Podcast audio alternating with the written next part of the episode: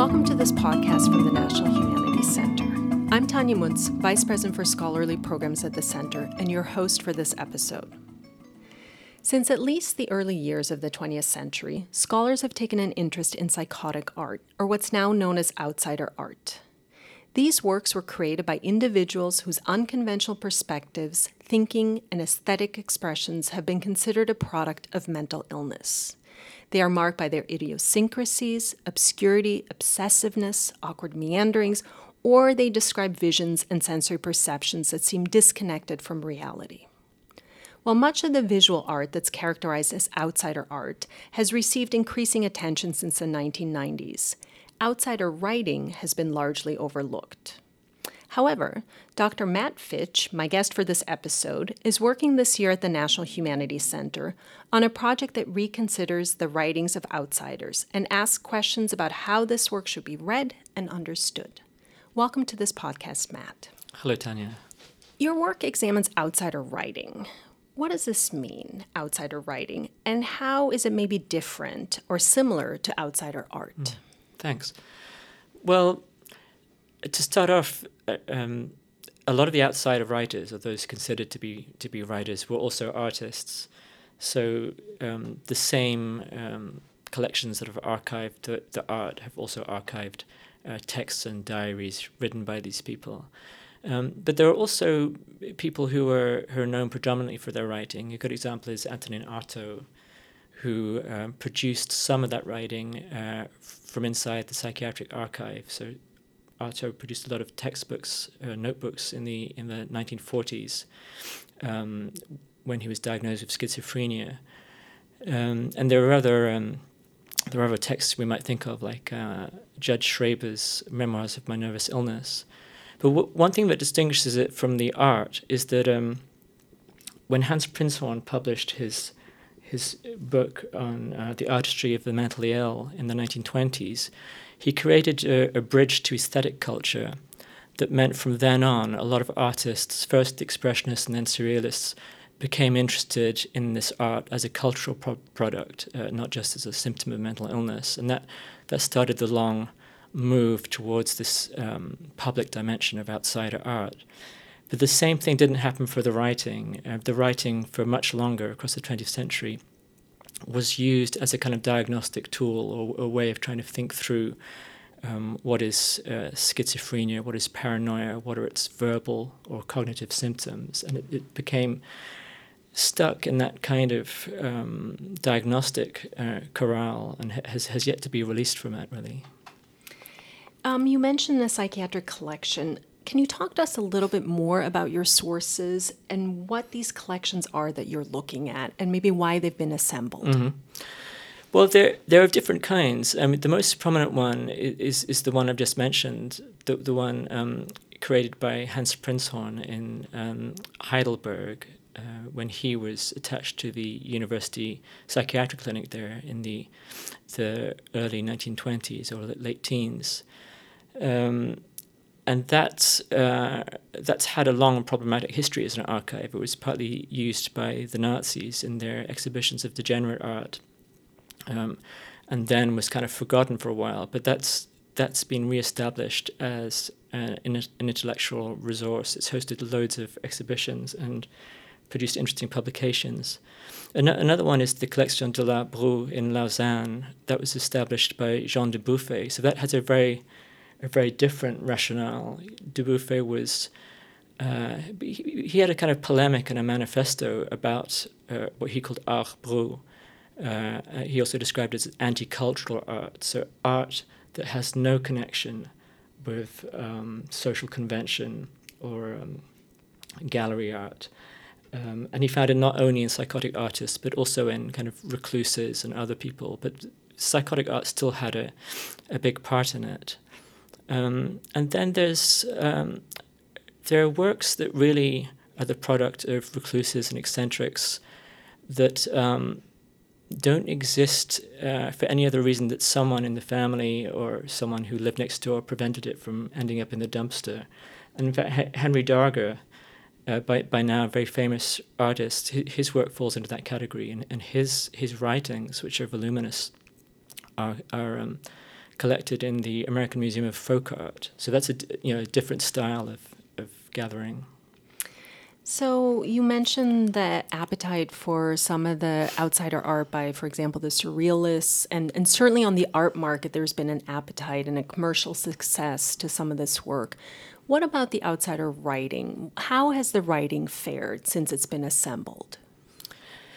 Well, there's been very little attention, apart, apart from the, the attention by psychiatrists, clinical psychologists, uh, and linguists who, over the 20th century, produced a, a, vast amount of work that's sometimes excerpted from these kind of case notes.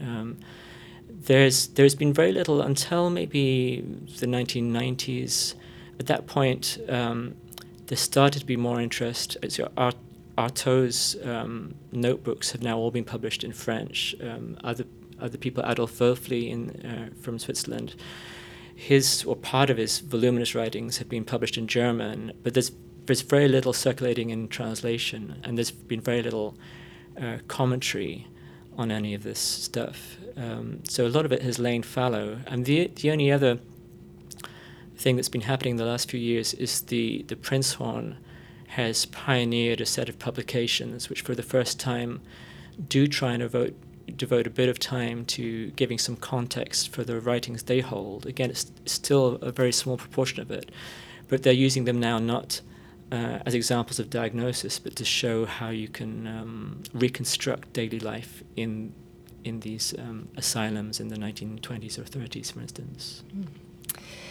So, when these works were originally assembled, there was a kind of boundary work that had to happen in that decisions were made about what was considered sane or insane, and mm. conversely, what was to be included or excluded from these collections. How do you today navigate these categories? With great difficulty. in fact, in my in the my year here, I, I think the most amount of my time has been spent um, reading about uh, these kind of term term warfares in uh, contemporary art about whether to use outsider or not outsider. Um, Lynne Cooke, in her, her catalogue to an exhibition last year um, called Outliers and American Vanguard Art, um, talks about um, chooses not to use outsider because of the stigma she feels attaches to it. And I think many people feel that way.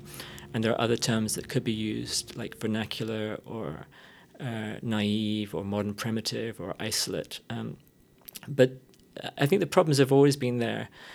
The thing about outsider is that, um, well, it firstly has this historical connection to psychosis. Uh, uh, so it seems inappropriate to, to keep applying it to people who you know, have no pathology of mental illness. Their, their work has been marginal for other reasons.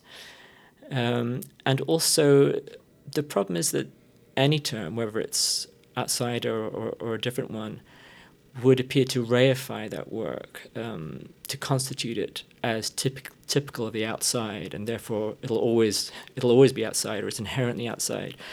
And someone like Jean de Dubuffet wanted to do that. He, he you know he, he wanted to position his um, his artists as as um, exemplary of, of how to be anti cultural. I find outsider useful though because um, the term itself conjures up the association to questions of exclusion. Um, and as, as difficult as those are to navigate, I think provoking those conversations from the start about why is something outside, uh, what does it mean to assimilate it or not assimilate it, creates a sensitive environment for then reading those works. Hmm. In addition to the study that you're doing, you're also putting together an anthology or a collection um, of outsider writings. What does it mean today for someone to bring these writings together and to collect them? And are you focused more on the specific kinds of people who produce the writings, or is it more about the writings themselves? A good question. And I, I haven't entirely resolved what it means, uh, certainly at a practical level. I haven't decided what form such an anthology could take, and even whether it would be um, a published anthology or a digital archive. And I think these kinds of questions can can only be answered in conjunction with other people. So what I've also been seeking this year is both um, collaborators and people to to have a conversation with, but also readers. I think the next step in the project is to circulate some texts uh, amongst small groups of different kinds of people, have people engage with them, and, and find out gradually uh, what it is that interests people uh, and how they can become accessible or, or uh, culturally re- relocated in different ways. And from that, build up a specific sense for an anthology. In terms of the, the question about people or writing, that's also um, tricky. I think given that they've been archived in such a way in, in psychiatric institutions where the attention is all focused on the person and their behavioral problems, uh, i.e., the person as mad, as, as schizophrenic or paranoid, um, I definitely have an impulse to remove the texts from that conception of the person and to kind of almost try and de-psychologize them. At the same time, I think um, I think it's ethically problematic to just forget that background. So I'm I'm into certainly into reinserting historical knowledge of uh, the person's life story, their situation in the psychiatric institution, uh, but just uh, in a in a kind of demedicalized way, uh, demedicalized way into that history. Um, again, to, pr- to provide tools and means for understanding these texts differently. Mm. Who do you envision as being audiences today for outsider writing? Well, they could be many. Uh, certainly, people interested in already interested in the outsider art might be interested. Anyone interested in um, uh, literary versions of madness or just in the question of madness per se. People interested in experimental or avant garde writing. So you could say any, anyone interested in Kafka or, or Samuel Beckett uh, might be interested in these texts. There's also, I, I guess, um, I'm interested in the contemporary movement around hearing voices. Uh, it's a kind of renaming of, um, of the kind of supposed uh, schizophrenic hallucination of internal voices. And there's there've been a lot of contemporary studies to show that this this hearing of internal voices is actually quite prevalent in society, and people have different ways of processing it. So another way of looking at these texts is as these are texts produced by people who heard voices and who tried to set those voices down. So I think it's it's you know it's difficult to predict exactly who those people are as readers, but it, they, they may not be academics. They may just be people who find a connection with these texts. Um, and just on a different note, I was speaking to John Oakes, who's one of the few people who anthologized these texts in the in the '90s, and he was recalling how um, there's a particular piece of writing that's a, a letter, uh, and it begins. Um, please, please, please, please, Canyon. He's demanding something, and, and he, he goes on with about sort of 15 pleases. And as as John said, that there's something instantly interesting and recognizable about these acts. Uh, and another way he put it is that in reading some of these texts, he sees things that he realizes he could never bring himself to say, but reading them written by someone else, he kind of can understand where they're coming from. So, a lot of the sources that you're looking at, their archives and their collections from the 20th century. Where is outsider writing happening today? Hmm, that's an interesting question. I mean, in one sense, by by definition, uh, we might not know where it's happening today because if if if the if the project is interested in work that's been structurally excluded from what we consider to be culture, we we may not know where it's happening. Certainly, work continues to be written. Um, uh, uh, within therapeutic communities or, or, creative workshops attached to uh, psychiatric clinics um, that here has a link to to mental health and mental illness, where people are writing texts in the same vein as hap- as were gathered earlier in the 20th century. But another another area to look at might be uh, the internet. As um, I was speaking to John Wilkinson at the University of Chicago, and he he, noted that um, whereas a lot of his material, like Darger, um, was associated with someone who is a recluse in the 20th century. These days, someone who's a recluse might be totally uh, technologically connected to the outside world through the internet, and the internet definitely has, has fostered this this fluorescence of subcultures and subcultural exchanges. So here we have an interesting uh, domain that is both um, uh, you know, set aside from mainstream culture as many people conceive it, and yet can circulate and become accessible internationally on a, on a grand scale. So that, that in some ways shifts the dimensions of how we consider what is outside. But it's not a domain I've been able to explore myself. For the work you're currently doing, what is your hope for this project? Uh, my big long term hope is just that this, uh, the work that I'm interested in, these texts that are sitting in the archives, can be- become more uh, publicly visible, more culturally accessible, gain more readers. Um, more specifically, I hope in the next few years to be able to get funding to establish some kind of research center for outsider writing. But the purpose would really be to to establish some kind of hub uh, that could help um, digitally archive or disseminate some of this material and uh, promote public discussion about it. By promoting new encounters with these texts formerly um, excluded, my hope is that people may adjust their sense of um, what you know, what is a piece of culture, what is culturally interesting when it comes to writing, which is not necessarily the same as aesthetically interesting. It could be sociologically interesting or, or, or otherwise, uh, but it also might adapt or have something to contribute to conversations about mental health and mental illness and what is normal and what is not normal. Matt, thank you very much. Thank you, Tania.